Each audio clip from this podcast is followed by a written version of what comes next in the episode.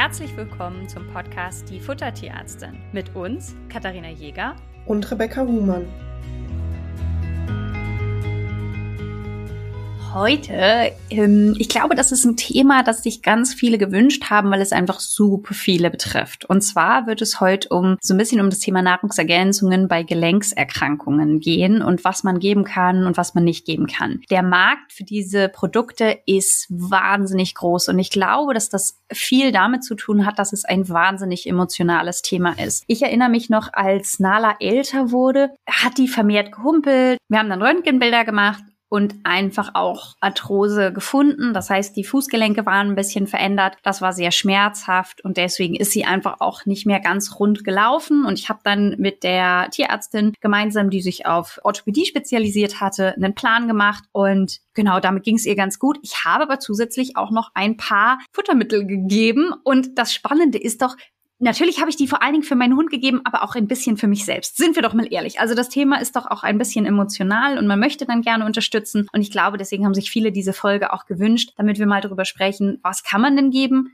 Was ist sinnvoll? Denn der Markt ist ja, das muss man mal ehrlich sagen, wahnsinnig groß. Und Woher weiß man denn jetzt, welches Präparat gut ist? Und da ist es oft so, dass Kunden mir im Rahmen der Ernährungsberatung ein Präparat schicken und sagen, ist das jetzt gut? Rebecca, lass uns doch mal eintauchen. Was gibt es überhaupt so für Komponenten, die verwendet werden? und welche fallen dir da direkt ein? Schauen wir uns mal an. Also die Studien, es gibt einige Dinge, die tatsächlich studienmäßig ganz gut untersucht sind. Vielleicht einmal, um es vorab zu schalten, was bis jetzt definitiv nicht belegt ist, ist eine prophylaktische Wirkung. Also es ist nicht garantiert, dass wenn es Ergänzungen gibt, dass die verhindern können, dass Gelenksprobleme auftreten oder die Wahrscheinlichkeit geringer machen, dass Gelenksprobleme auftreten. Das ist nicht belegt. Ich mache es in den Beratungen immer so, dass ich das den ähm, Tierbesitzenden erkläre und dann einfach von der Entscheidung her freistelle, ob sie einfach vom Bauchgefühl her prophylaktisch was geben möchten oder nicht. Aber wie gesagt, wissenschaftsbasiert ist das nicht, nicht klar. Es gibt aber einige Dinge, die belegt wirksam sind, wenn Gelenksprobleme da sind. Und dazu gehört erstmal der Klassiker, die sogenannten Glycosaminoglycane. Zu den Glycosaminoglykanen, ihr könnt euch das vorstellen, das sind Verbindungen aus Polysacchariden, also aus Zuckern, mit Eiweißkomponenten, also diesen Aminogruppen. Dazu gehört auch die Hyaluronsäure, das liest man öfter mal auf den Gelenkspräparaten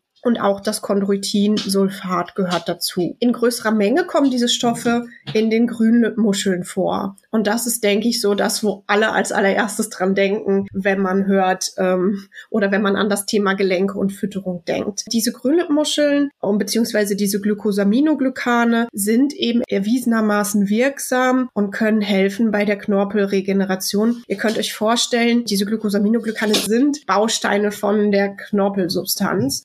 Jetzt überlegen wir noch mal kurz. Also bei den Grünlippenmuscheln ist es so, dass nicht immer Grünlippmuschelpräparat gleich Grünlippmuschelpräparat ist. Da kannst du vielleicht noch ein bisschen was näher zu erklären, Kati. Genau. Und zwar ist es so, wir haben ein Naturprodukt. Das heißt, wir haben zum Teil sehr, sehr schwankende Gehalte.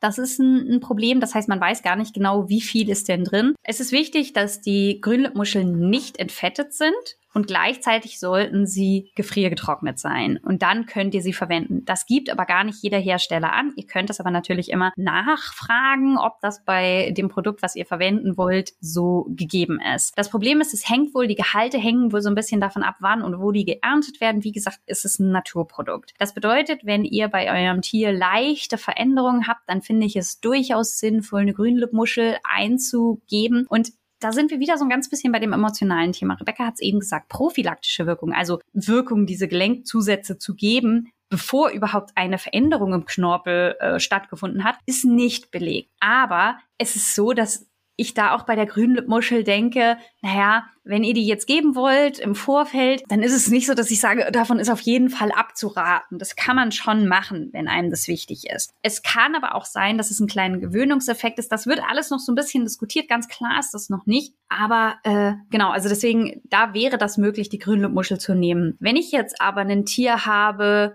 wo ganz klar ist, dass wir bereits Veränderungen haben, bin ich immer ein Fan davon, tatsächlich Präparate zu nehmen, in denen reine Glucosaminoglycane und Chondroitin, also das sind die beiden Stoffe, die ja auch in der Grünlipmuschel mit drin sind, reingegeben werden, einfach damit die Konzentrationen bekannt sind, ja, dass ich auch einen Effekt sehen kann und gucken kann, hilft es jetzt meinem Hund oder hilft es nicht. Genau. Grünlippmuscheln enthalten aber nicht nur diese Knorpelbausteine, sondern auch Omega-3-Fettsäuren. Auch bei Omega-3-Fettsäuren ist es so, dass Studien belegt ist, dass die entzündungshemmend wirken und dass die vor allen Dingen auch bei Arthrose-Patienten entzündungshemmend wirken. Das heißt, das ist eine super Sache, die man auch noch ergänzen kann. Nicht nur über die Grünlippmuscheln, sondern auch über Fischöl oder über Algenöl. Also diese Öle enthalten große Mengen an den Omega-3-Fettsäuren und auch die sind für Patienten mit Bewegungsapparatsproblemen eine gute Ergänzung über das Futter. Das letzte, was erwiesenermaßen Studien belegt ist, das ist noch relativ jung, dass es Studien belegt wurde. Ich glaube, im Jahr 2022 wurde diese entsprechende Studie veröffentlicht. Das sind die Kollagenpeptide und auch die eben sind belegtermaßen hilfreich bei, bei Hunden mit Bewegungsapparatsproblemen. Nur, dass ihr das wisst. Also die Studienlage ist manchmal ein bisschen schwierig, weil einfach wir natürlich auch nur viele, also in vielen Studien werden Mischpräparate getestet und dann sind da natürlich irgendwie noch Wechselwirkungen mit drin. Das heißt, ich, ich finde es ein bisschen schwierig, da durchzusteigen, ehrlich gesagt. Und ähm, das ist einer der Gründe, warum ich mich da auch mit Jessie von Wissen macht Wow zusammengesetzt hat, weil die natürlich sehr akribisch immer Studien liest und sich da sehr, sehr reinkniet. Und ich denke mal, dass ich sie hier auch nochmal in den Podcast holen werde, weil die einfach noch, noch viel mehr Studien gelesen hat als ich. Ähm, wir aber in der vergangenen Zeit sehr, sehr viel auch über das Thema diskutiert haben. Aber nur, dass ihr das wisst, warum es gar nicht so leicht ist, einfach, also weil man denkt ja jetzt, ja, ist doch ganz einfach, ich nehme ein paar Hunde, gebe denen ein bisschen Gelenkpräparate und dann dann gucke ich, ob es besser wird oder nicht. So einfach ist es leider nicht, einfach weil es auch viele Mischpräparate gibt, viele Einzelkomponenten und außerdem die Hunde ja auch unterschiedliches Futter bekommen ne, also das, das ist halt einfach manchmal gar nicht so leicht abzuschätzen. Aber da werde ich sie dann, denke ich, auch nochmal einladen und da separat nochmal drüber sprechen. Aber nur, dass ihr nicht, also nur, dass ihr versteht, warum das Thema einfach auch so ein bisschen komplexer ist als, ja, ich gebe mal ein paar Hunden das und dann gucke ich, was passiert. Ja, also weil auch die Komponenten in einem Präparat in Wechselwirkung miteinander treten können und das manchmal gar nicht so leicht zu durchschauen ist. Eben, das ist auch immer so ein bisschen die Krux der Beurteilung von diesen Ergänzungen. Wir wissen nicht, was wie viel in welcher Qualität mit drin ist. Ähm, das macht es dann manchmal nicht so einfach in der Anwendung. Vielleicht schauen wir uns noch so ein paar Dinge an, die noch regelmäßig auf den Packungen oder in den Ergänzungen landen. Relativ häufig liest man noch was von MSM.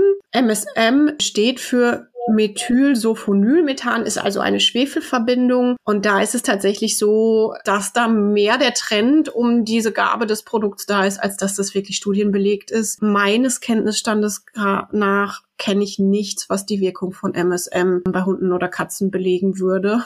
Falls jemand eine entsprechende Studie hat, schickt mir die gerne. Aber genau, soweit ich weiß, ist da nichts, was belegt ist. Was wir noch immer in so frei verkäuflichen Gelenkspräparaten finden, sind Phytotherapeutika. Das heißt, oft ist Teufelskralle drin, es ist Kurkuma mit drin oder Weidenrinde. Das sind alles pflanzliche Bestandteile, die sozusagen entzündungshemmend und schmerzlindernd wirken sollen. Also sowas wie pflanzliche NSIDs von der Idee her. Ich finde, man muss das so ein bisschen trennen. Das heißt, das ist jetzt nichts, was irgendwie gelenkschützend an sich ist, sondern eher in Richtung in Anführungsstrichen pflanzliche Schmerztherapie geht. Bei den Phytotherapeutikern ist immer so ein bisschen das Problem, dass da ganz viel einfach Erfahrungsmedizin ist. Also das heißt nicht, dass es nicht funktioniert, aber es heißt, dass nicht wirklich erforscht ist, welche Dosen brauchen wir überhaupt. Funktioniert das wirklich so, wie wir uns das vorstellen oder nicht? Also es ist einfach in ganz vielen Fällen nicht auf so einer sicheren Grundlage. Und das bedeutet, diese Produkte also was so in Richtung in Anführungsstrichen pflanzliches Schmerzmittel geht, würde ich immer nur nehmen bei ganz, ganz leichten Fällen, wo man jetzt sagt, okay, ähm, schulmedizinische Schmerzmittel sind vielleicht nicht dauerhaft indiziert und würde das aber quasi bei der Betrachtung der Ergänzung immer trennen von den Dingen, die wir gerade genannt haben, also die, die wirklich protektiv wirken. Protektiv heißt beschützend ähm, auf die Gelenksknorpel wirken. Du hast eben was Wichtiges angesprochen, Erfahrungswerte. Und ich finde, dass das auch im Bereich der Gelenkpräparate ist. Also jetzt von der Anwendung für euch in der Praxis. Ihr habt jetzt ein Gelenkpräparat gefunden, das euren Vorstellungen entspricht. Also wir haben jetzt angesprochen, ich halte sinnvoll eine Verbindung, in der eben Glucosamin und Chondroitinsulfat enthalten ist. Ne? Einfach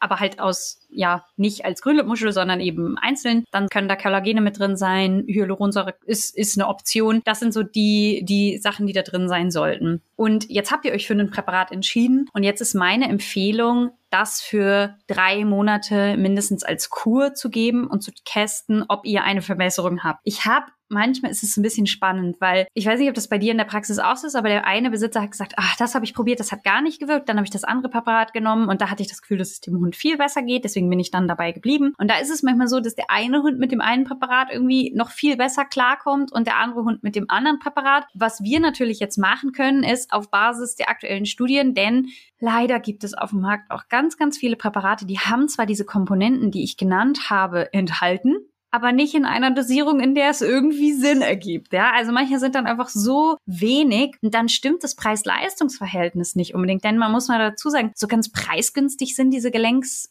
Präparate ja nicht, ja. Also wenn sie helfen, sind wir, denke ich, alle bereit, das auszugeben und sagen, ja, super, das, das zahlen wir auch. Aber wenn ich dann natürlich ein Produkt habe, wo jetzt so, und, und das ist jetzt spannend, weil jetzt kommen wir so ein bisschen in den Bereich. Ich weiß von ganz vielen von euch, die sagen, okay, Kathi, Rebecca, jetzt redet ihr die ganze Zeit über die Präparate, aber jetzt sagt doch mal bitte, welches wir nehmen sollen. Und in diesem Fall habe ich tatsächlich mal eine konkrete Produktempfehlung. Ich habe nämlich jetzt selbst eins gemacht, also in Kooperation mit Jesse. Aber wir haben das jetzt einfach mal umgesetzt und gesagt, so, wir haben jetzt die ganzen Studien gewälzt, dann ist es doch nur sinnvoll, da auch ein Produkt festzumachen, damit wir euch das zeigen können. Und da habe ich auch mal so meine Nase reingesteckt in andere Rezepturen, mal so geguckt, was ist eigentlich in den anderen Produkten so drin. Und was mir aufgefallen ist, ist, dass in einigen Gelenkpräparaten zum Beispiel an erster Stelle Flohsamenschalen drin ist. Versteht mich nicht falsch, ich mag Flohsamenschalen, ja, habe ich ja auch bei mir im Shop und die verwende ich ja auch gerne. Ist aber was, was natürlich deutlich günstiger ist als die Zutaten Glu Kollagen, Chondroitin oder Glucosamin. Trotzdem kostete das Präparat das gleiche wie andere Gelenkpräparate. Damit wird es so ein bisschen schwierig, weil das dann im Endeffekt auch ein Trägerstoff ist, der eigentlich günstiger ist. Und wenn der dann natürlich in der Zutatenliste ganz vorne steht, wird es schwierig. Was auch schwierig ist,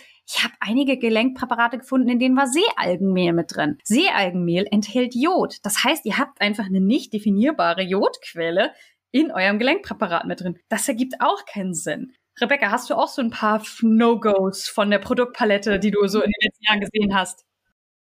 Äh, was ich immer auf den Packungen oder auf vielen Gelenkspackungen gelesen habe, ist Schachtelhalm. Und da ist so ein bisschen die Frage, es gibt zum Beispiel Ackerschachtelhalm, der ist schwachgiftig für Tiere und es gibt Sumpfschachtelhalm und andere Schachtelhalmarten, die sogar stark giftig sind. Und da finde ich es dann immer schon fragwürdig, wenn nicht drinsteht, was genau für eine Pflanzenart da gegeben wird, in welcher Dosierung. Also manche Dinge sind tatsächlich irgendwo Quatsch oder beziehungsweise ein bisschen kritisch zu hinterfragen, ob die denn da reingehören oder nicht. Stimmt, du hast total recht. Vielleicht sollten wir das nochmal diskutieren. Ich meine, wir haben an der einen oder anderen Stelle im Podcast äh, schon mal angesprochen, dass Kräuter nur bedingt sinnvoll sind. Also gerade diese Kräutermischungen, die irgendwie so ein bisschen wahllos sind und dann hier ein bisschen und da ein bisschen, dass das einfach irgendwie schwierig wird, weil da einfach alles so durcheinander ist. Und da hat man tatsächlich immer mal wieder auch giftige Kräuter mit drin und man wundert sich echt, was das eigentlich soll. Ich habe jetzt bei dem Präparat, was wir entwickelt haben, entschieden, dass wir keine natürlichen Komponenten mit reinmachen und zwar keine keine Bierhefe als Geschmacksträger oder keine ähm, Grünlippmuschel, sondern halt eben die die Reinsubstanzen. Einfach aus dem Grunde, weil weil ich möchte, dass dieses Präparat für alle geeignet ist. Und ihr müsst euch vorstellen, in dem Moment, wo ich natürliche Komponenten da rein tue, besteht immer die Gefahr, dass irgendein Allergiker das nicht verträgt. Oder halt auch, ja, wenn ich da eine Bierhefe mit reinmache, ist der Puringehalt einfach höher, als es sein muss. Und damit wäre es für die Leishmaniose-Patienten nicht geeignet. Und damit limitiere ich mich total. Und deswegen habe ich mich jetzt dafür entschieden, Reinsubstanzen zu mischen, auch keine Trägerstoffe mit reinzumachen, damit ihr einfach nur ein Gramm, ich glaube, pro fünf Kilogramm Hund benötigt und das einfach sinnvoll ist. Und ähm, genau, schaut doch mal da vorbei, ob das was für euch ist. Meine Empfehlung, probiert es bitte drei Monate aus, damit ihr einen, einen Effekt seht. Die klassische Grünmuschelpulver, über die wir heute ganz viel gesprochen haben, habe ich natürlich auch im Shop. Für alle, die das haben möchten. Algenöl und Lachsöl, was Rebecca erzählt hat. Und jetzt fühle ich mich gerade fast so ein bisschen schlecht. Ich glaube, so viel Werbung habe ich noch nie für Produkte im Shop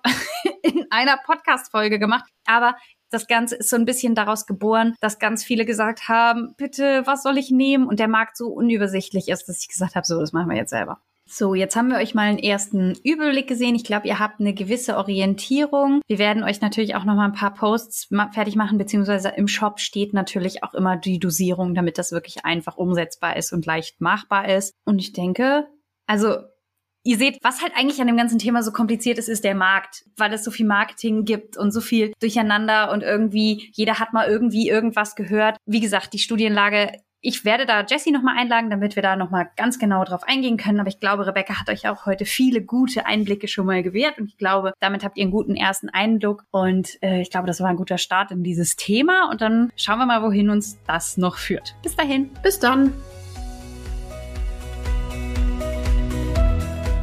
Ihr wünscht euch noch mehr Fakten zum Thema Ernährung für Hund und Katze? Schaut doch gerne bei Instagram bei uns vorbei, die Unterstrich Futtertierärztin.